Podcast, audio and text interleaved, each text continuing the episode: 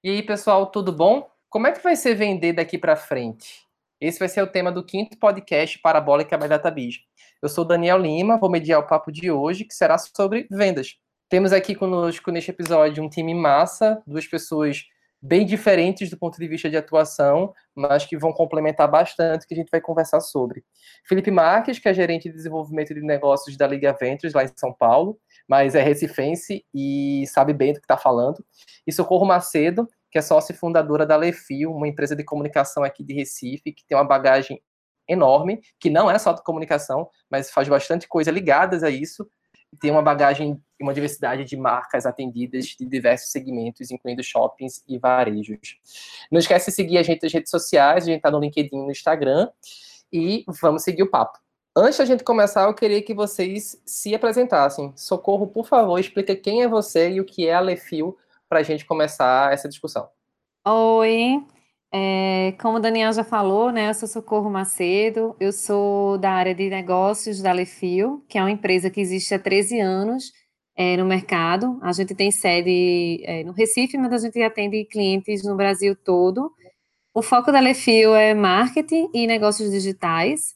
E aí o objetivo da gente é entender o que, esse cliente deseja a partir de análise e monitoramento da internet, né, do, da opinião pública é, na internet, e desenvolver insights para as empresas, né, poderem melhorar seus produtos, é, poderem fazer ações de, de marketing mais assertivas, é, entender essa jornada desse cliente, entender esses pontos de contato, até que a gente leve, é, ajude na questão da inovação, né, deles se tornar negócios que são mais tradicionais e como é que eles podem ser mais digitais.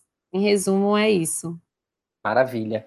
E Fifi, Vou chamar de Fifi, que a gente é, já é de longa data e vai ter que ser assim, ponto final. Felipe, fala aí quem que tu é, o que é que tu faz na liga. Beleza, Daniel. É, me apresentando, então você já fez uma breve apresentação, mas eu sou Felipe Marques, é, sou recifense é, também, mas hoje em dia eu moro em São Paulo, né? Eu trabalho na Liga Ventures, que eu faço a parte, de, trabalho na parte de negócios né, também, né? Desenvolvimento de negócios, mais especificamente. É, e na Liga Ventures a gente conecta grande, grandes empresas com startup é, para geração de negócios. E aí entende-se geração de negócios é, como a, desde eu ajudar essa grande empresa a inovar a partir da redução de custos, aumento de eficiência, criar novos serviços e produtos, é, enfim, mas também é, por termos uma base bem grande de startups, a gente, mais de 16 mil startups que a gente já analisou de alguma forma no Brasil todo, a gente também faz diversos conteúdos, é, que a gente chama de Liga Insights, e faz também treinamentos e eventos corporativos aí para disseminar essa cultura de inovação. E, coincidentemente, a gente já fez até um mapeamento em conjunto aí com a Database é, do, do ecossistema de Pernambuco aí, né, de inovação. Então, é isso aí. Obrigado aí pelo convite. Imagina. É isso aí. A gente realmente já fez alguns trabalhos tanto com, com a Lefil, né? A gente como Database e junto com a Liga. São, são dois parceiros de data da gente de, que estão sempre perto do que a gente precisar.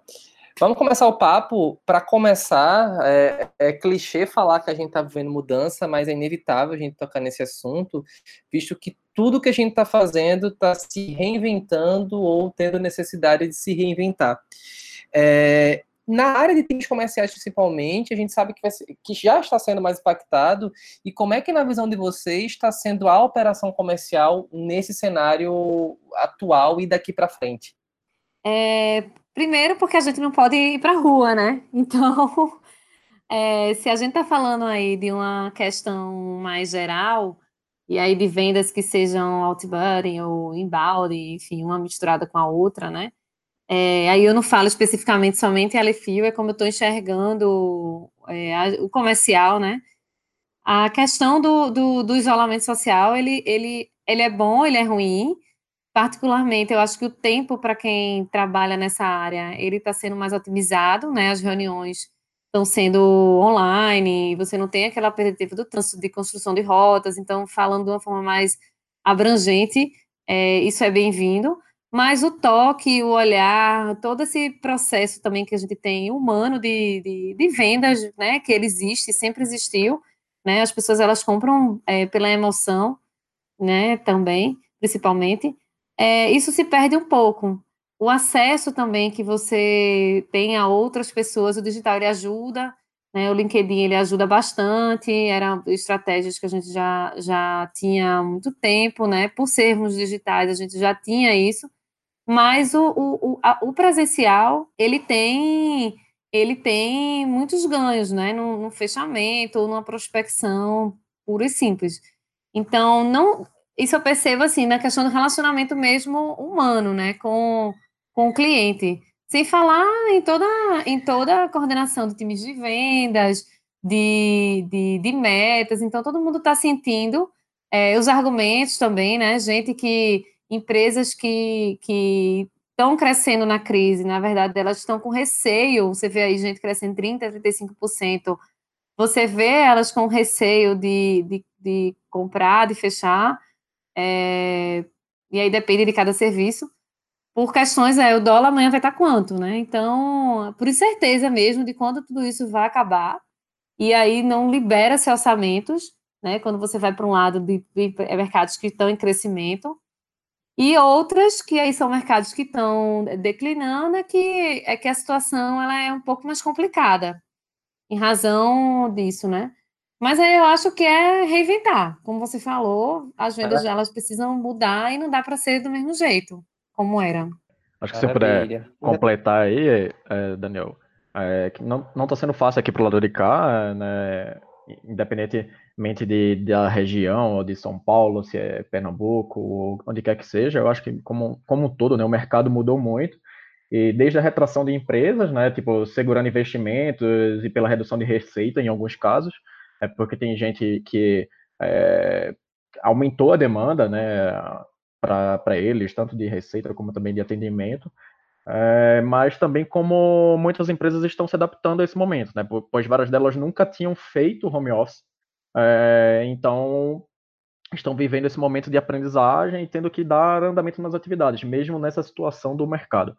É, no caso de, da operação comercial, muitos leads chegavam de forma passiva, e isso reduziu drasticamente. É, então, meio que de alguma forma também força as áreas comerciais né, das empresas a de alguma forma é, a inovarem a, a, a, partir desse relacionamento. Né? Eu acho que de alguma forma esse momento vai ajudar é, digitalmente nessa relação, ou seja, que não precisa depender unicamente de um contato presencial ou de uma única forma de interação com é, as empresas, com os prospects ou com os clientes. Maravilha. E, e, é engraçado a gente entender que é o seguinte, uh, diversos setores estão se reinventando, mas a gente também entende que tem setores, como o Socorro bem falou, que estão em crescimento. A gente sabe que é, áreas essenciais como alimentação, uh, saúde, segurança, é, elas continuam ativas em muitas cidades, mas áreas secundárias, vamos chamar assim, como vestuário, e, e, entretenimento, entre outras coisas, são os mais impactados disso tudo, né? Por mais que você tenha lojas virtuais, é, opções de compras online, é, existe um, um decaimento claro de, da curva de vendas desses setores em consideração às outras que estão em ascensão.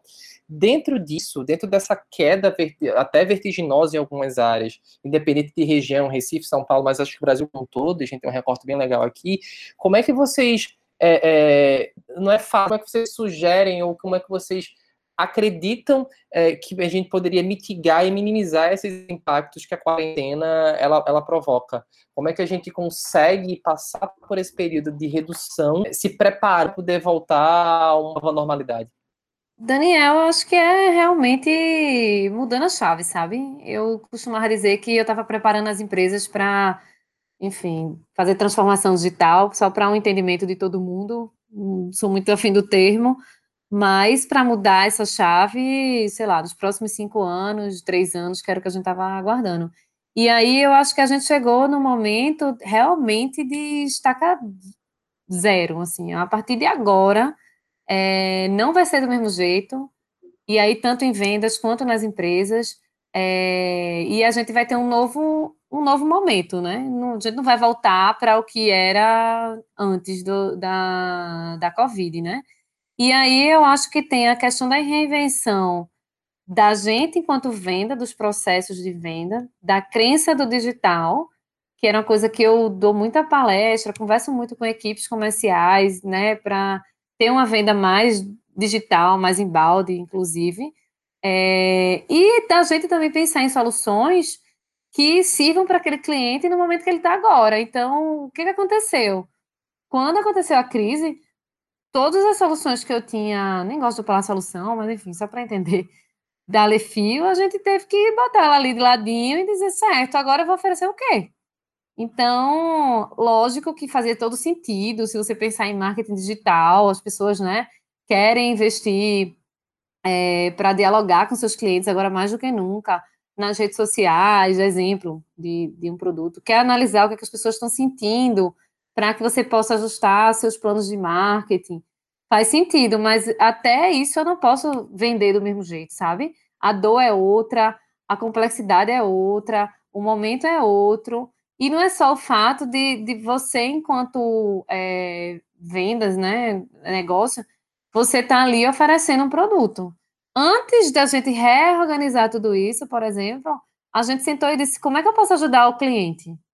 Né? Então, para mim, isso foi o principal. A gente tem, a gente vê cliente, novos clientes, a gente vê cliente como cliente que é o cliente já da gente, se assim a gente dividir de um jeito mais fácil de entender. Mas é certo, mas agora, como é que eu, como é que eu vou ajudar ele nisso? Então, o primeiro ponto que a gente observou era a questão do posicionamento. Eles estavam perdidos, sem saber o que é que eu vou fazer com isso agora, como é que eu tenho que fazer isso na minha área de marketing, né? Certo, então como é que a gente vai pensar no posicionamento, ajudá-los em um dia? Porque ele tem que se posicionar para amanhã, não como um planejamento que a gente fazia, análise, pesquisas, né, dois meses para entender que o posicionamento daquele era esse, que a entrega que ele faz é isso, que o propósito é aquele, então vamos juntar todo mundo, vamos casar, não sei o quê. E não dava mais, entendeu? Para fazer com essa. Então, tem, tem ainda um, um quesito agilidade, que aí, para quem tinha essa expertise, aí onde diferencia do tirador de pedido, do que realmente sabe o que está fazendo, da venda consultiva, se mostrou. Então, aqueles que só vendiam e, eita, é isso, eu tenho esse produto em prateleira e eu vou oferecer aqui para fulano que eu acho que está precisando disso, eu acho que não, não consegue, não, é, se sobressair. Mas se você tem ideia de, de se você tem noção e dá dor do cliente para aquilo que serve para ele, você consegue estar no, numa venda, né, por assim dizer, é, mais assertiva. Eu não sei se eu respondi a tua pergunta respondeu e, e, já ia entrar na próxima. Deixa eu ouvir a opinião de Felipe, que eu vou dar uma complementada no que você falou. Não, perfeito. Eu, eu acho que é, é, meio que comum aí, eu acho que só completando um pouco o que a Socorro comentou, mas meio que ela passou por quase todos os tópicos aqui que eu tinha anotado, né, para abordar, mas eu acredito que de uma forma Ave Maria, Felipe, a ideia não era essa não, viu? Vamos debater. acho que bom, né? Que bom ter essa sinergia. Não, exato. Eu acho que é, a gente está bem alinhado em relação a isso, que todo mundo, o mundo todo está né, tá aprendendo com esse processo, né, pois nunca tinha ocorrido uma situação como essa, ou meio que não tinha como uma empresa ou qualquer pessoa se preparar para uma situação como essa, né, de, é uma recessão muito rara, é, eu acho que só, um, um momento desse só aconteceu em épocas de guerra, eu acho, por, por exemplo. É, acredito, mas falando um pouco do perfil de, de vendedor, né, eu acredito que o, esse vendedor tradicional, o representante de vendas, como a Socorro comentou, não, não vai ter muito muita vez, não vai ter muita oportunidade nesse momento que a gente está passando. É, eu acho que tem que ser um perfil muito mais de desenvolvimento de negócios, um perfil mais proativo, investigativo. É, tem que ser um, uma pessoa que conheça muito bem do negócio, né, da, que você, enfim, lida, né, que você vende, enfim, como também é, um perfil que está próximo, né, um perfil muito mais prospectivo, né, mais proativo, é, com relação ao mercado, porque não adianta mais esperar passivamente que esses líderes cheguem, senão não vai acontecer nada.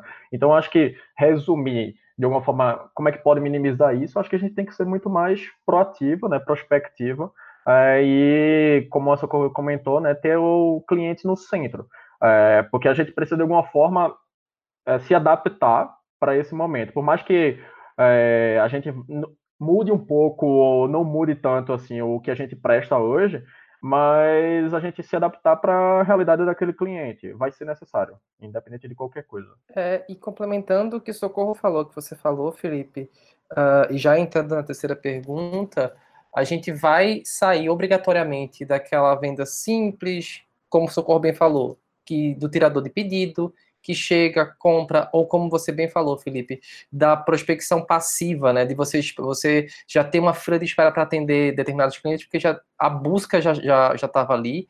Um cliente que você tinha já passava para outro e ele, consequentemente, também queria entrar naquilo, mas nesse momento de contingenciamento, as pessoas estão dando valor ou ou é, é, prioridade a coisas muito mais operacionais de enxugar a gelo do que de experimentar ou de ir à frente em outros pontos. E é aquela coisa, né?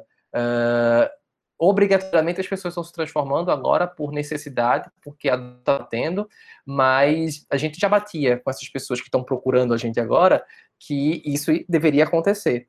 Mas ainda assim, existe uma parcela muito grande e resistente nesse processo principalmente quem trabalha com vendas complexas, né? Que não é somente chegar numa loja como varejo, por exemplo, entrou, comprou, saiu. E até mesmo varejo tem algumas vendas complexas, como é, é, servi varejo de serviços e, e por aí vai. Como é que, que vocês. Quais são as metodologias que vocês usavam, se faz sentido essas metodologias ainda hoje para vendas complexas principalmente, e como é que vocês viram ou estão sentindo essas possíveis adaptações para sobreviver ou ressurgir dentro desse processo novo que a gente está passando? Eu posso começar aqui. Acho que de alguma forma, é, eu acho que não tem uma metodologia que seja uma receita de bolo e isso vai virar é, vai variar, eu acho que isso vai variar de produto para produto, de serviço para serviço dentro de uma empresa e de como a equipe melhor se adapta, enfim. E além disso, em muitos casos isso vai depender muito do prospect, né, da empresa que você está lidando. É, como a Socorro comentou em respostas anteriores, né, tipo a gente tem que ter uma visão centrada no cliente, né. Então é, vai ser necessário que essa equipe é, se comporte de formas diferentes, né, com cada um desses players. Claro que, tipo, a gente pode partir de uma base, mas eu não acho que tem uma receita de bolo. Eu acredito que é um híbrido aí dessas diversas boas práticas, até porque cada metodologia foi criada pensando em diferentes cenários e não necessariamente ele vai se encaixar com qualquer empresa ou negociação. Sei lá, exemplo, é, pode-se utilizar o spin selling aí para entender a situação, o problema, mas em alguns casos o prospect não tem uma necessidade ou um problema é, e quer conhecer sobre aquele produto ou serviço, ou entender por que outras empresas do mesmo setor deles estão fazendo aquilo e eles não estão fazendo, ou, ou até em outros momentos vai depender muito mais do relacionamento é, daquele daquela pessoa do comercial com pessoas daquela corporação ou até a indicação é, de clientes atuais pode ser, podem ser essenciais nesse, nesse processo. É, então, acho que, em resumo, não tem uma, uma receita de bolo.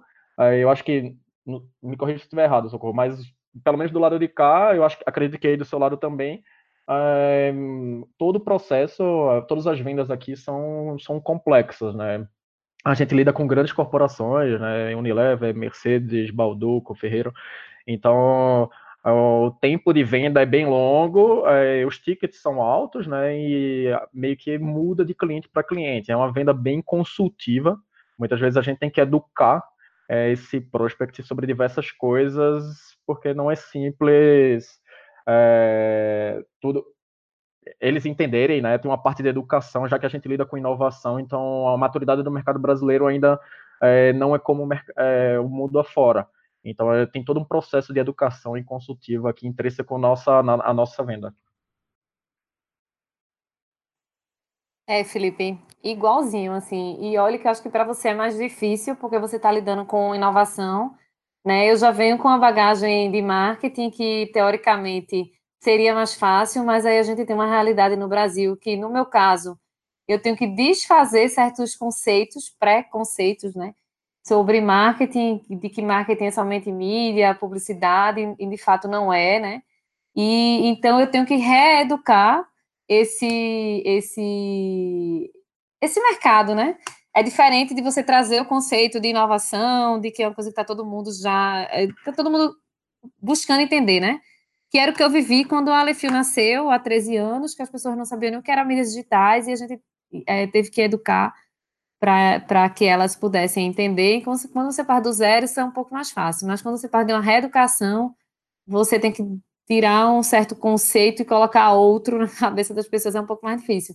Mas as vendas para a gente sempre foram complexas, é, justamente por isso o ticket é diferente, a, é, a gente atende médias corporações também para o negócio, não é fácil, o produto da gente é um produto é consultivo, não é um, um software nem nada de prateleira que você, né, clique e assine, não é assim. E, e sempre foi muito complexo, né? Agora se torna um pouco mais, mas assim, o nível também de complexidade é mais em razão da incerteza do, do momento que a gente está vivendo, das pessoas se sentirem mais à vontade, mas o desafio ele continua o mesmo, porque ele sempre foi assim né? A gente não, a gente precisa entender de fato o que é que ele quer, que às vezes ele nem mesmo sabe, sabe ele nem mesmo sabe o que é que ele quer, o cliente, e a gente precisa cada vez mais identificar e estar tá ali do lado dele, entendendo daquele mercado dele, como é que está se comportando, olhando para o mundo e vendo que aquilo e antecipando certas coisas e vendo daqui a três meses. Então, hoje eu estou resolvendo um problema é, de um cliente para a semana que vem mas ao mesmo tempo eu estou resolvendo outro problema para ele para daqui a dois meses, que é uma mudança totalmente de negócio. E, e, é desafiador. Então, assim, mas o que eu queria dizer é que o momento agora a gente consegue fechar negócio, viu, Daniel? Porque Isso é parece é ótimo que o cenário tá ruim.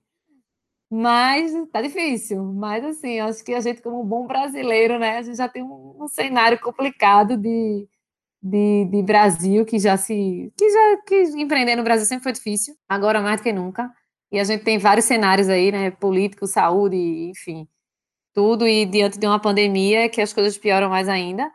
Mas o que eu queria dizer, minha gente, é que dá para fechar, tá? E como eu falei, eu estou trabalhando aí com vários clientes, fechando o negócio. Mas é isso, exige um esforço de noite, que eu lembro aí, eu, aí me fez lembrar o momento startup, quando a gente nasceu, que você não dorme, que você está ali pensando, lógico que como empreendedor você pensa de noite, né, nas coisas. Não tem como, faz parte do DNA.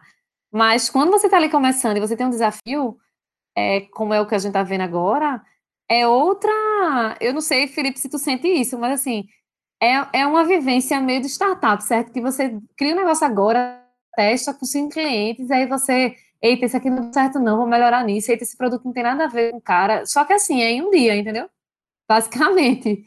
Então, eu, eu gosto disso e eu acho que quem gosta de trabalhar com, com... Não é só com vendas, né? Porque eu acho que primeiro vem o gosto pela coisa do que você está vendendo e isso acaba acontecendo. Eu mesmo entrei no... Eu, eu comecei a vender Alefio sem saber nem que eu estava vendendo Alefio, basicamente.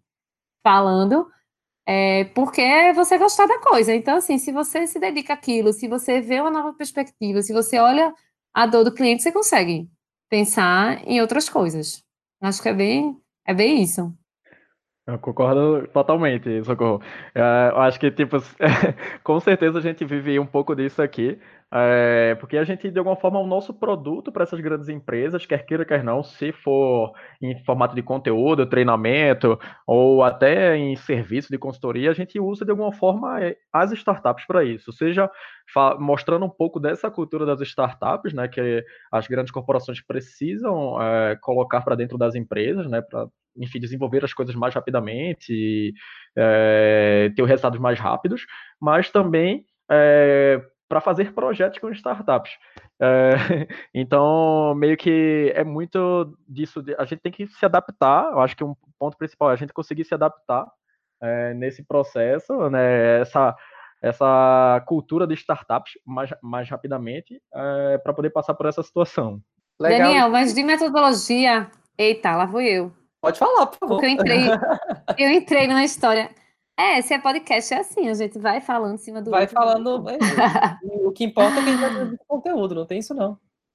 É, mas de metodologia, uma que eu gosto muito, que a gente é, sempre usa e recomenda também assim para os clientes, é muito o embalde marketing, sabe?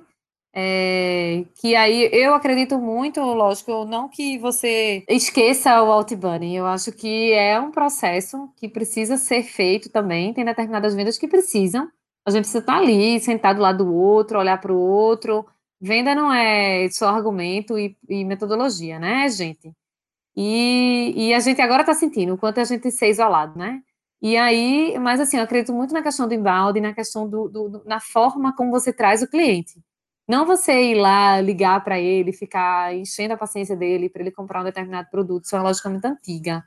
Né? Mas o fato de você produzir é, informação, ser relevante para que ele venha atrás de você.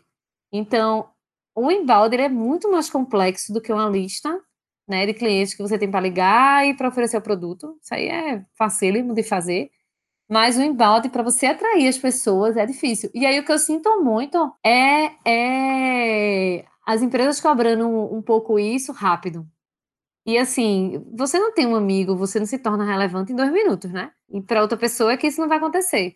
Então, essa é uma metodologia assim, que a LF sempre usou, a gente sempre buscou ser relevante no digital, relevante no mercado, para que esses clientes entendam. Isso se junta ao outbound, isso se junta a indicações, se junta a um monte de outras coisas, que também não é só uma metodologia, mas são é uma junção de coisas é, que eu acho que as empresas precisam se, se preparar, porque tendo ou não a venda complexa, o mundo vai ficar um pouco mais complexo, né? Depois de agora. E aí eu acho que precisa realmente, a complexidade que eu estou falando é a mudança mesmo de, de no, no modo de vender. E sabe o que é interessante? Uh, vocês falaram que vendas, no caso de vocês, sempre foram complexas, mas eu sempre entendi venda como algo complexo. Quando eu perguntei sobre metodologia, era muito caixa de banana mesmo, que a gente sabe que não, uma somente não vai resolver. O, o exemplo de A nunca vai ser aplicado igualmente em B, mesmo que eles sejam do mesmo segmento, mesmo público-alvo. Então, existem várias outras é, particularidades e, e, e, nuances que vão fazer com que isso é, seja muito particular. E essa complexidade da, do, de ser consultivo, de você despertar o desejo na pessoa, na questão do embalde, isso funciona muito bem. E agora, algo que não, ele pode ainda se tornar um desejo, caso bem clássico, aconteceu comigo essa semana uma campanha recente de uma de sapatos, de calçados. Por conta de uma estamparia super diferente. Esse caramba, que massa, gostei disso. E me interessei em comprar. É a primeira coisa que eu pensei, caramba, mas eu não vou usar agora porque eu não tô saindo de casa. Eu tô, tô em quarentena. Mas daqui a pouco a gente vai sair. Então, quando eu sair, eu quero sair melhor, eu quero sair. Uma coisa que eu tô pensando muito é qual seria a primeira roupa que eu vou usar depois que, que acabar tudo isso para trabalhar. E é uma questão que mexe com autoestima, com poder, com, com empoderamento, de, de você estar tá de volta às ruas da, da, do pior ter passado. Eu acho que isso também funciona muito ne, nesse momento. E aí, pegando esse gancho, é, a gente vê que esse cenário mudou completamente. Mas os cenários, eles mudam todos os dias. Socorro bem falou sobre planejamento. Ele planejava para um ano, agora está planejando para um dia, para uma semana. Isso, querendo ou não, é um pouco de lean, né? É, é um lean do lean, é você ser rápido, rápido ainda. Como é que vocês vão mudando essa chave e o que é que vocês pensam é, é, nessa questão de planejamento e de meta daqui para frente? A gente vai continuar aplicando esse processo lean, esse processo de startup de ser muito rápido, ou vocês acham que as empresas, depois que isso acabar, vai voltar à metodologia normal e o normal funcionava, só usei isso aqui porque era obrigada a usar, senão não fechava. Como é que vocês veem isso daqui para frente? Acho que eu posso comentar um pouco aqui. Ah, claro que, é, de alguma forma, os objetivos e metas que foram traçados para o ano né, vão ser muito impactados diante desse cenário, mas que precisa, mas isso precisa ser revisto em intervalos curtos. Não dá, como, como o Socorro comentou, poxa, é, vivendo esse, essa cultura de startups, né? De alguma forma, a gente tem que ter intervalos curtos de tempo para avaliar objetivos e metas, é, que eles não precisam ser. Tem os objetivos de longo prazo, mas a gente também precisa acompanhar objetivos de curto prazo. É, e o nome já está dizendo, são objetivos de curto prazo. Então a gente vai conseguir mudar esses objetivos mais rapidamente, né, de, de, acordo com o que for surgindo ou que a gente for observando do, no mercado. E aí, enfim, existem diversas metodologias e ferramentas que podem ajudar com isso. Né? Um exemplo, sei lá, é, aqui na empresa a gente usa o framework OKR, é, que mesmo tendo os objetivos traçados para o ano, né, os, a gente também planeja cada quarta é, do que, que a gente vai, o que, que a gente vai fazer. É, então, o quarto agora de abril, maio e junho foi completamente pensado de acordo com esse momento que a gente está vivendo. É, mas também não tem muito como prever é, ou colocar objetivos e metas super audaciosos, pois, como eu disse, está todo mundo se adaptando é, nesse momento e acredito que isso vai ser de muita valia para quando sairmos dessa crise. Porque, de alguma forma, se a gente está é, se preparando e já pensando né, por esse momento, é, é, já foi até dito que, de alguma forma, as empresas já estão se modificando e quem está pensando nesse exato momento ou se planejando nesse exato momento, na retomada, vai estar muito mais preparado é, porque o mercado não vai ser o mesmo, né? Como o Socorro comentou. O mercado está mudando, as empresas estão mudando, né? E a forma de ofertar ou de executar os serviços e produtos vão mudar também. Então, quem não se adaptar vai ficar para trás. É, Daniel, eu acho que assim, planejamento, eu já não fazia para um ano, não. Já era assim, seis meses, sabe? Não era demais. Mas diante da crise, 30 dias. Sendo bem realista, porque vê se amanhã, gente não sabe, se amanhã tiver lockdown de verdade, é outra realidade, porque até então aqui em Recife, eu acho que Brasil, né? não teve lockdown de verdade ainda, né? Onde as pessoas não podem, de jeito de forma alguma, saírem às ruas e a polícia está atrás da gente. De fato mesmo, a gente não teve assim, não, como a gente viu fora. Isso é uma outra realidade, né? Tem um impacto completamente diferente também. E tem o cenário de reabertura, né? Que também é outro cenário. Então, é, quando começou tudo isso, o planejamento da gente era semana. Sendo bem transparente, era o que, que vamos fazer hoje essa semana. Né? Com 15 dias, virou 30 dias. Vamos ver o que, a gente vai fazer em 30 dias. E aí, é, esse mês, a gente conseguiu dividir o seguinte: qual o nosso cenário de 30 dias? Então, tem gente pensando em 30 dias, um time, tem outro time pensando né, a médio prazo. Né? Então, aí a gente tem cabeças dizendo: ó, em 30 dias a gente precisa fazer isso, a realidade é essa aqui, mas com essa retomada, ou enfim, dependendo de cada cenário, o que é que a gente vai fazer daqui para frente. Então, cada um pensa aí no seu, na sua forma, né, de realidades diferentes, impactos diferentes também. E eu acho que uma das principais coisas que a gente focou foi no cliente, no nosso cliente, né? É, primeiro a gente precisa ajudar ele, a gente precisa estar tá próximo, não só a questão de relacionamento, mas assim, a gente tinha, acho que 50, 50% aí de esforços, acho que até uns 80, 20, 70 por aí, focado muito cliente, e os 20 focado em novos, novos clientes, né? Vamos dividir assim, se for.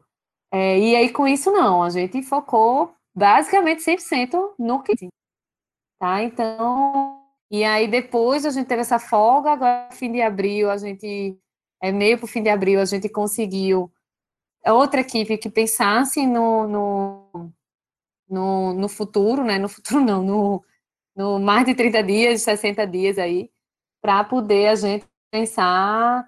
Porque assim, você tem, né? Todo, todo projeto tem um ciclo de vida, então você precisa ter essa sustentabilidade também mais para frente. E aí tem que pensar nesses dois momentos. É, eu acho que é, é, meio que por aí também. Do lado de cá, eu falei quarta, né? Mas, por exemplo, a diretoria tá, tava se reunindo semanalmente para ver o que é que vai fazer, que tipo de atitude faz, vai fazer durante esse período. E aí é, teve esse, esse planejamento do novo quarto aí, dividindo as metas, mas claro que tem, continua o planejamento de longo prazo, mas ele foi adaptado por causa desse cenário, né? Então tem que é, pensar no, no hoje, mas com o olho no, no, no, amanhã ali, né? Eu acho que a gente tem que ter essa adaptabilidade aí nesse período em termos de planejamento também. É, mas eu acho, Felipe, que isso também às vezes é, depende do tamanho. Total, né? Assim, total. A gente, a gente tem, eu não sei quantas, quantas pessoas vocês têm. Tem 30, a gente tem 35, 30, 30, então, 35. Pronto, você já é o dobro de mim. E por você estar em São Paulo, você também deve ter o dobro de faturamento. Tô brincando. Mas, mas assim, a realidade é um pouco diferente, né? Quando a gente vai para o microempresário, Aí, meu Deus, é amanhã, né? Você está com a realidade de fluxo de caixa, de tudo, então são realidades diferentes, que aí é, é isso, depende de cada um, como você falou, não, não tem uma receita que agora eu tenho que fazer. Eu estava conversando com o pessoal da Coca Company na Rússia, era assim, quatro times para pensar no curto, médio, longo e longuíssimo prazo. Então, assim, depende muito. Eu acho que cada um realmente tem que ver a sua realidade. Vocês conseguem pensar em quarta, é a gente aqui consegue pensar em, em dois meses para frente, um mês para frente. E aí, vendo a realidade de um, micro, de um microempresário, de uma empresa bem menor, né? É uma realidade de semanas. Então, assim, eu acho que é dependendo de cada, de cada um mesmo. Mas que tem que pensar no futuro, tem, né? No, no daqui a pouco, eu acho que isso eu concordo, isso aí tem. Socorro, deixa eu te provocar com uma pergunta. Dentro desses, desses últimos 40 dias, eu sei que a Lefil atende muito, muito varejo, né? E tem uma bagagem, eu diria que uma das maiores aqui de Recife. Eu já, na época de estudante de marketing, eu, eu já usei muita, muito caso que a Lefil tinha para poder usar como exemplo.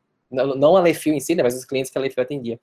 É, dentro desses 40 dias, vocês tiveram algum, alguma mudança muito brusca é, no posicionamento de alguma marca específica?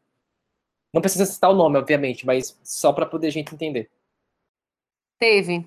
A gente teve, Daniel, a gente teve. E foi engraçado, porque assim, tinha gente que já fazia todas as ações sociais que foram para a rua e não empacotava nada e ficava calado. E aí né, ficou um momento de dizer, e agora? A gente quer se posicionar, a gente quer dizer alguma coisa, porque assim, por mais que você não pense em marketing, você, enquanto gente, enquanto dono de negócio, você fica intrigado com a história e você quer fazer alguma coisa por isso, né? Então é o primeiro ponto. E aí a dúvida era: será que é o momento? Será que a gente não quer se, se, se aproveitar da situação? Então tinha gente que.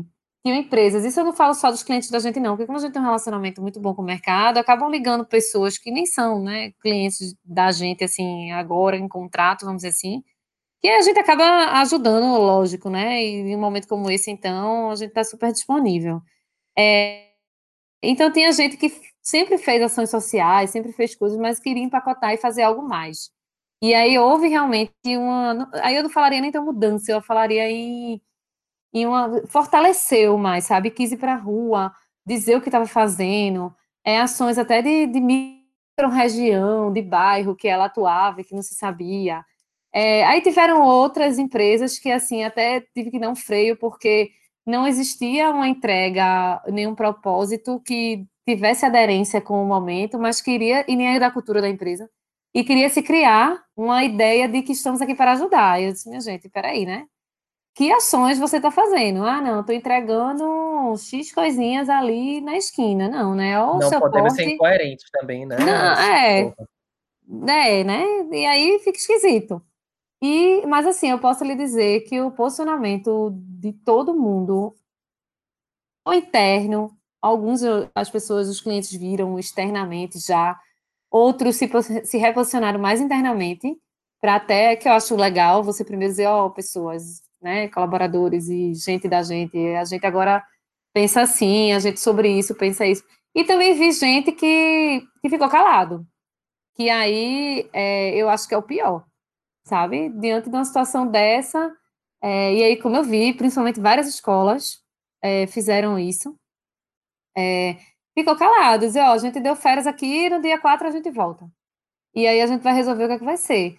E assim, eu particularmente acho uma posição péssima, você ficar longe do cliente, você não se posiciona em nada, ninguém estava querendo buscar o que, é que a escola ia fazer, por exemplo. Mas eles, ó, tu tá pensando o quê? Sobre isso, né? O mundo tá aí, as coisas acontecendo, e aí? Não é nem dizer assim, ah, estou entregando cestas básicas ou estou fazendo alguma coisa, mas é, ó, gente, sobre esse mundo eu penso sobre isso, né? E eu, eu acho que. Eu que acho um muito complementar isso teu, de, de, dessa sumida que o pessoal deu nesse período, que quem não é visto não é lembrado. Isso é um ditado que, que é muito certo. E você perde de trabalhar em cima de conteúdos acessórios àquilo que você de fato faz, mas que são essenciais para que esse período de novas descobertas sejam passados de maneira um pouco mais leve. Por exemplo, escolas poderiam sugerir conteúdos de como é que os pais vão lidar com os filhos em casa. Porque não é só filho em casa, não é férias, né? O pai também está em casa, a mãe também está em casa, e muitos deles estão trabalhando, né? Então, como é que você divide essa rotina de trabalho, é, homeschooling e tudo mais, sem ter diarista nem nada para poder ajudar você, por exemplo, e ter que se virar sozinho nos 30? É, a gente está acostumado agora a fazer call com algumas pessoas, vira e mexe tem uma criança na frente, um bebê gritando de fundo, e a pessoa tem que se virar ali. Como é que faz, né? E aí, para a gente ir seguindo para o último bloco, já finalizando esse, esse podcast, pegando esse gancho, como é que, que vocês dois entendem é, de boas práticas para manter esse relacionamento com os clientes que ainda estão dentro de casa, para poder continuar essa retenção e fazer com que eles sejam propagadores de novos possíveis clientes, mesmo nesse período de, de, de retenção, vamos dizer assim, de, de reclusão? Bom, acho que, tipo, se puder puxar até essa última pergunta, eu acho que, como vocês comentaram, né, quem não se posiciona também não é um diferencial. Então, é, não se, se mostra como um, é, um diferencial é, no mercado. Então, até a própria liga do lado de cá precisou se diferenciar e se posicionar de forma diferente é, nesse momento. Por exemplo, tem muita gente que está falando, ah, poxa, mas que tipo de soluções, assim, outros players, né, que estão comentando, ah, que tipo de soluções existem aqui para você resolver determinado tipo de desafio, é, ou algo do tipo. Muita gente é, faz, fazendo ações nesse sentido, mas a gente, poxa, a gente não quer ser mais do mesmo. Então a gente é, criou até uma iniciativa, é, que é uma agenda positiva é, de inovação para retomada durante a crise, que a gente chama de follow-on. Então, a gente criou uma rede de diversos parceiros no Brasil todo, né, instituições de fomento, empresas, startups. Como é que a gente pode pensar em ações né, que a gente começa a trabalhar agora, é, para quando a gente retomar desse, dessa pandemia, a gente é, retomar de uma forma diferente. Então, isso é uma iniciativa que de alguma forma é, a liga puxou, né, é uma, é uma iniciativa da rede, né, colaborativa, mas a liga puxou essa iniciativa como forma também de posicionamento e se diferenciar em relação aos outros players. Poxa, eu não estou fazendo mais do mesmo, eu estou pensando como é que a gente pode retomar, não estou precisando resolver o problema atual agora que a gente está vivendo. Claro, é muito importante, a gente está ajudando as empresas a resolver os problemas atuais, mas como é que ela, essas empresas também se preparam para quando isso acabar, né? Em algum momento essa pandemia acaba, né? Se Deus quiser. Aí, como é que a gente vai estar preparado para isso? Acho que ações que a gente vem fazendo do lado de cá, né?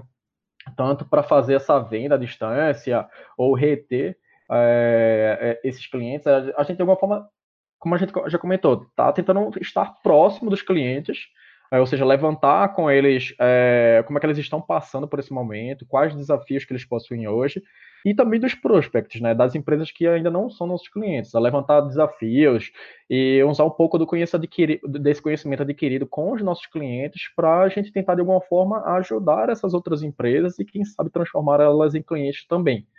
É, além disso, é, é muito importante, a gente, já, a gente já fazia antes, mas cada vez mais agora a gente mostrar qual é o nosso diferencial é, e quais os resultados. Por exemplo, cases, portfólio de soluções, se mostrar é, que, que, a gente mostrar que a gente está adaptável, né? Ou seja, que a gente tem essa adaptabilidade do, do que a gente faz hoje, a gente tem uma expertise, então a gente não só são os serviços aqui de prateleira que a gente possui, que a gente consegue atender você da melhor forma, e é, mostrar também que nossos clientes não estão parados, ou seja, porque de alguma forma, é, como vocês comentaram, tem muita gente que é, parou nesse momento. Tem gente que está fazendo algumas ações, alguns que estão fazendo mais do mesmo, né, só para dizer que está fazendo também, e outros que preferiram é, fazer uma retração. Poxa, não, vou esperar esse momento passar, então dar férias para todo mundo aqui, ou, enfim, redução de jornada ou qualquer coisa do tipo, mas que não está pensando em criar tantas ações para reagir.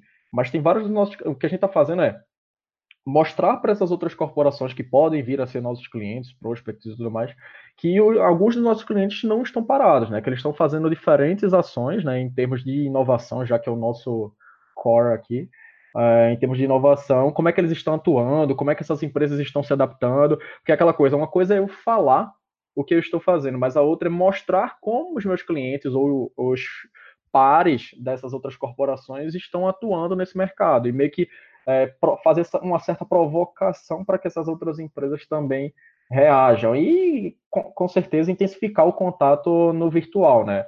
A gente já tinha essa prática de, de trabalhar é, home office, coisa do tipo, a gente não foi tanta mudança assim, mas para os nossos clientes, com certeza. Por exemplo, a gente, a Rocha é um cliente nosso, mas eles nunca tinham é, feito esse trabalho, esse trabalho virtual, nunca tinha feito home office na vida, então eles estão precisando se adaptar. É, então, claro, que intensificar essa troca virtual, né, e-mail, WhatsApp, LinkedIn principalmente, mas também tem um cuidado com esse virtual, porque tem muita gente que intensificou esse contato e está transformando isso num spam, né? Então, tudo que é demais é em exagero. Não sei se, enfim, tentei pincelar alguns tópicos, mas né, não sei se ficou claro. Não, ficou bem, bem bacana. É, socorro. A, a, pergunta, a pergunta era muito mais um, um, uma questão de boas práticas. O que é que você enxerga, enxerga ah, de sim. boas práticas nesse período que vocês já passaram? Que a gente aqui em Recife já faz mais de 40, São Paulo vai completar ainda 40, né? Mas como é que você enxerga boas práticas que podem dar dicas a quem está a quem tá passando ainda por isso, com base na experiência com vocês por aí? O Felipe falou que muita gente não acabou, não parou. Eu acredito que dos clientes de vocês também muita gente continua é, é funcionando teoricamente, normalmente. Mas o que é que se tira de boas é. práticas disso tudo? Não, é, eu acho que tem duas coisas, interno e externo, né? Interno, a gente foi muito transparente com os funcionários é, em tudo. Assim, eu acho que eu nunca abria a. Ainda bem que também foi bom, a situação financeira mesmo, de deixar muito claro, ó, gente, a gente tem é, empresa chegando, gente que pediu para reduzir, contrato que já estava sendo encerrado, mas assim, de ser muito transparente interno, ainda bem que assim, a gente tem um, um, um planejamento financeiro muito bom, desde que nasceu era prioridade da gente, então a gente dá boas notícias, para as pessoas internamente, mas é, o cuidado com eles, a gente está 45, mas a Lefio deve estar tá mais de 50 dias já. Quando começou essa história, foi uma visão minha e da Rosário, que é minha sócia, de botar todo mundo no home office. Então, antes até, acho que foi uma das primeiras empresas do, do, do ecossistema a ir-se embora para casa, e ninguém entendia nada e até se assustaram. E dizer, já? Como assim? ah, mas na semana que vem a gente volta, né? Eu disse, não, a gente vai voltar daqui a uns dois meses, oi? Então, a gente poder preparar isso. Então, acho que primeiro é a gente ser transparente com quem está com a gente, né? E a, e a outra coisa que a gente se preocupou era em fortalecer a atuação é, do marketing, né? Que é o nosso principal cliente, os gestores é, de marketing. Então, a gente fez um programa de enfrentamento da crise é, que, que com eles, né? Então a gente está trabalhando aí uns 30 mais próximos, mas ele é focado em três pilares. Um é um, uns encontros online que a gente tem semanal com especialistas, a gente traz grandes nomes né, no Brasil e local também, para a gente analisar esses cenários, né? Do que, é que vai acontecer, do que é está acontecendo. Então a gente trouxe uma plataforma aí de, de, de conteúdo para manter esse relacionamento com eles. A gente criou também um aplicativo, isso tudo está no site da Lefil, tá? www.lefil.com.br é, com dicas sobre a reputação das marcas, o que fazer, o que, que as empresas estavam fazendo no Brasil é, para enfrentar a crise. É, a gente também está fazendo pesquisas e estudos de comportamento para subsidiar essas estratégias e decisões desses gestores. É, e pesquisa também com o cliente da gente, né, que também que são eles. A gente está pesquisando o cliente deles e, o, e eles como cliente para a gente também é, se repensar. Então é um pouco isso, mas eu acho que assim, se você fizer seu trabalho bem, eu acho que não, lógico, tem todo o cenário econômico, mas o impacto ele é bem menor. Então, assim, se você se mostrou que você era essencial, se você. É, para tu ter ideia, assim, eu tive, na verdade, mais surpresa com mercados que estavam crescendo do que o próprio varejo, para você ter uma ideia. Né? O varejo, que é um mercado que fechou as portas, e estaria muito mais complicado é, eu não senti tanto isso no varejo, eu senti de, outras, de outros segmentos que, na verdade, estão com mais receio de alguma coisa do que buscando inovar. Aí também eu acho que é um pouco, vem um pouco a cabeça do, do head, né? Assim, sendo redundante. Mas se o cara acreditava em digital e ele era um, um e ele defendia e acreditava nisso, ele seguiu. Mas aquele que não acreditava, e, então se mostrou agora nesse momento para que fato a empresa veio, sabe? E aí eu fiquei bem feliz com isso, porque era claramente o que a gente já esperava. Então, assim, eu, eu via o, o, varejo aqui de Pernambuco, ele muito, muito... A gente tem diversos clientes, né? A gente tem clientes na área de saúde, é, governamental também, e aí a gente viu, é, e do varejo, e enfim, sistema S, é bem diversificado. Mas a gente viu, assim, todo mundo impulsionado a querer fazer algo novo, aí para o digital e pedir ajuda a gente ainda mais, né? Então, são relacionamentos que a gente tem clientes há mais de cinco anos juntos, enquanto que outros dependem muito do, da cabeça. Então, cara, ah, não, isso aqui não vai dar certo. Aí depende muito do, da visão. Ah, não, digital, não, não vai agora. Ainda teve gente que acredita que não é bem assim, que as coisas ainda precisam ser de outro jeito. Então, Pô, acho que agora ficou... que pareça, pior que tem. Né? É.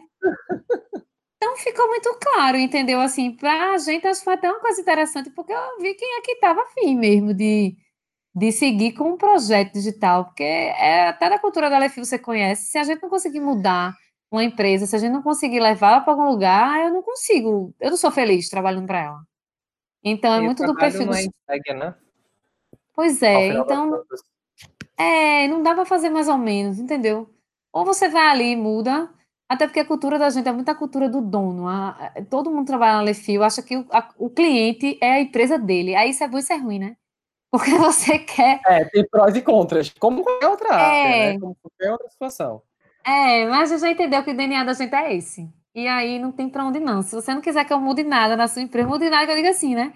Que não dê um resultado, que não tenha essa, essa vontade, é complicado para a gente lidar. E o próprio cliente então, não vai enxergar valor suficiente, né? Então você vai ser aquele primeira, a, a, aquela primeira no momento difícil, ele vai ser o primeiro a é, serviço a, desconect, a ser desconectado, né? Então, enfim. Ou até ser o é. primeiro a, a, ser apontado como possível culpado daquilo não ter dado certo, né? Você é. coloca nas costas uma responsabilidade que não é sua, que não Exato. depende só de você. É, eu estou costumando dizer que existem os analógicos digitais e os digitais. A gente está vivendo um boom de analógicos digitais de pessoas que no pensamento é total analógico, mas só porque usa uma ferramenta ou outra pensa, pensa que é digital. E não é bem assim, né? A gente sabe que a palavra que Socorro eu também não sou muito fã, que é transformação digital, é, mas é. Se ano passado a, a palavra odiada do, do mundo foi mindset, eu acho que esse ano vai ser transformação. Eu sinto que essa, essa questão acelerada e, e, e, que muitas empresas se viram obrigadas a se transformar. Com mas, certeza. Pra, é, pois é. Para a gente fechar, eu queria só é, sugestões e o que, é que vocês deixam de recado final é, para os ouvintes da gente. Principalmente se vocês tiverem alguma dica de ferramenta, dica de livro. O site da Lefil está com uma porrada de conteúdos legais, o Instagram deles também quase que diariamente tem algum conteúdo massa lá sendo, sendo rodado. A Liga está com follow-on e com vários. O, o Pitch in Pizza, que é um evento que era presencial deles, com pizza agora está sendo remoto. Pena que eu não consiga receber mandôminos aqui em casa, mas tudo bem, eu peço, não, não tem problema. É, mas eu queria que vocês deixassem dicas sobre isso, que o pessoal está ouvindo. Bora lá. É, eu acho que, enfim, indicar ferramentas é, é muito complicado, porque é aquilo que a gente comentou lá atrás é, ou treinamentos, isso vai ser muito de adaptação de cada um, né? Mas é, de, da, do seu formato de venda, de como funciona a sua equipe de vendas. Mas é, o que, que a gente usa do lado de cá, né? A gente usa meio que Pipe Drive, né, para funil de vendas, né? O Trello para gerenciar o fluxo de pagamentos, política de comissões, usa o CoBlue para gestão de OKRs, é, usa o RD Station para e-mail marketing, enfim, é, o DocSend para gestão de, de, conteúdos, né, de documentos, de estudos que a gente publica, é, e os conteúdos da gente ficam num portal em WordPress. Mas é, se eu puder recomendar, com certeza aí é, a Socorro vai recomendar, mas acredito Não, que eles possuem materiais super interessantes aí. Mas a gente tem é, tanto vocês podem acessar um pouco do que a gente faz né, no www.liga.ventures, é, que, enfim, tem todos os serviços, o que a gente faz, mas os, todos os nossos conteúdos, né, tanto sobre inovação, é, segmentados por cada uma das temáticas, está no, no, nosso porta, no nosso produto, que é o Liga Insight. E aí o site é insight.liga.ventures. É, e essa ação que o Daniel comentou, né, que é o follow-on, é essa agenda positiva de inovação. Então é insight.liga.ventures barra follow-on. Eu posso mandar o link depois aqui para o Daniel e aí no podcast aí, quando ele tiver publicado, vocês podem acessar é, e olhar esses materiais. Mas eu acho que de mensagem é, positiva, digamos assim, é, diante dessa situação, acho que eu queria deixar é, como ponto central né, do que a gente discutiu aqui, eu acho que entender cada vez mais o estar próximo né, do cliente e não ficar atento, entender o que está acontecendo no mercado, né? É, tanto nós estar conversando com os nossos clientes como prospects e, e ter esse mindset de startups aí, como a Socorro comentou, né? Ter essa adaptabilidade, porque não adianta ser aquele representante de vendas e vender aquilo que está na prateleira, porque o, o mercado mudou, está mudando e vai ficar completamente diferente na retomada. Então, a, a gente precisa se adaptar e principalmente as equipes comerciais, né? Eles precisam cada vez mais, é, além de ter o conhecimento do negócio, saber entender o que está acontecendo no mercado e com o cliente para continuar vendendo é, e fazendo a diferença, né? Eu acho que em essência é isso. Acho estar próximo e ter esse perfil aí proativo e adaptável para as coisas acontecerem. E a gente está vendendo aqui do lado de cá, então é possível também é, é, as outras empresas e players continuarem vendendo. E por mais que tenham alguns mercados que,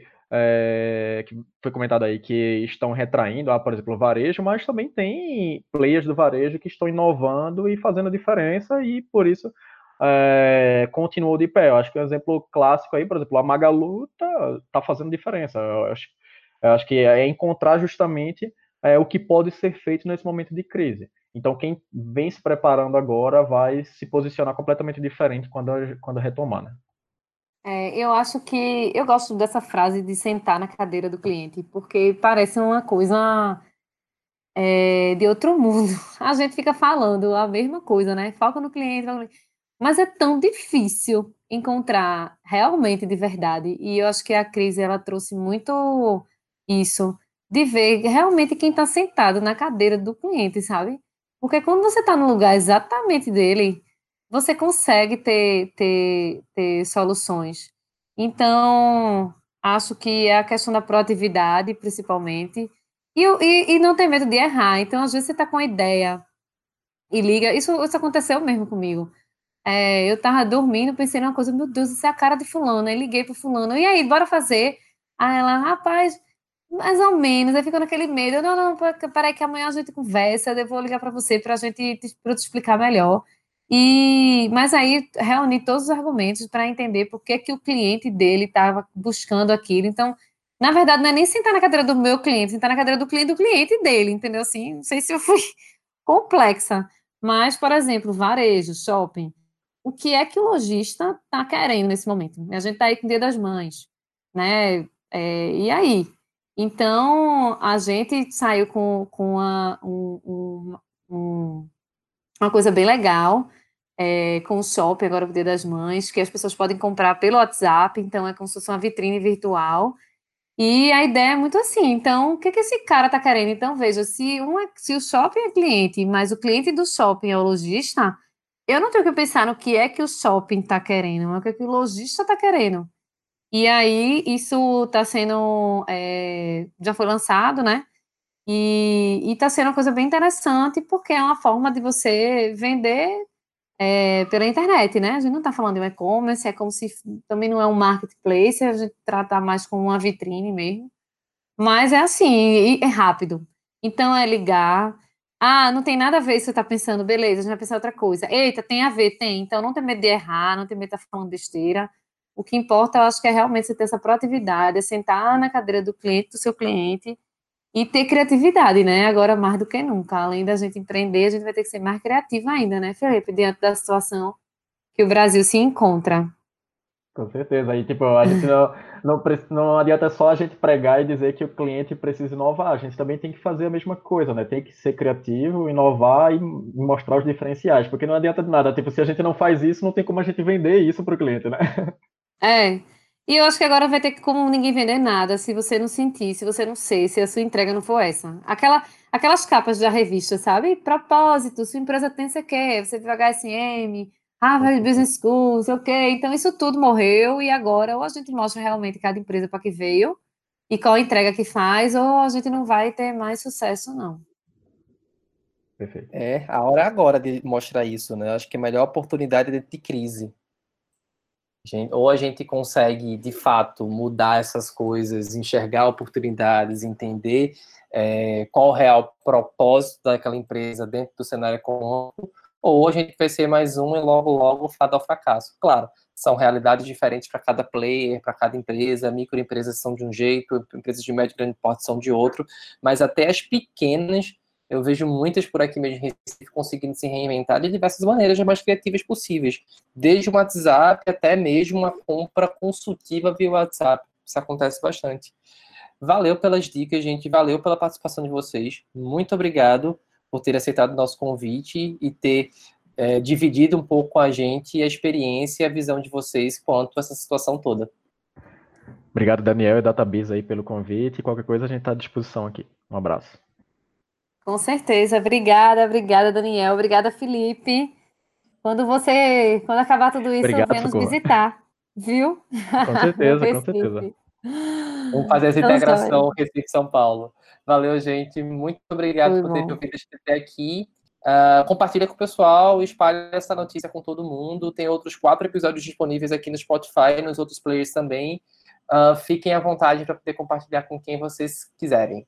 É isso, até a próxima. Valeu!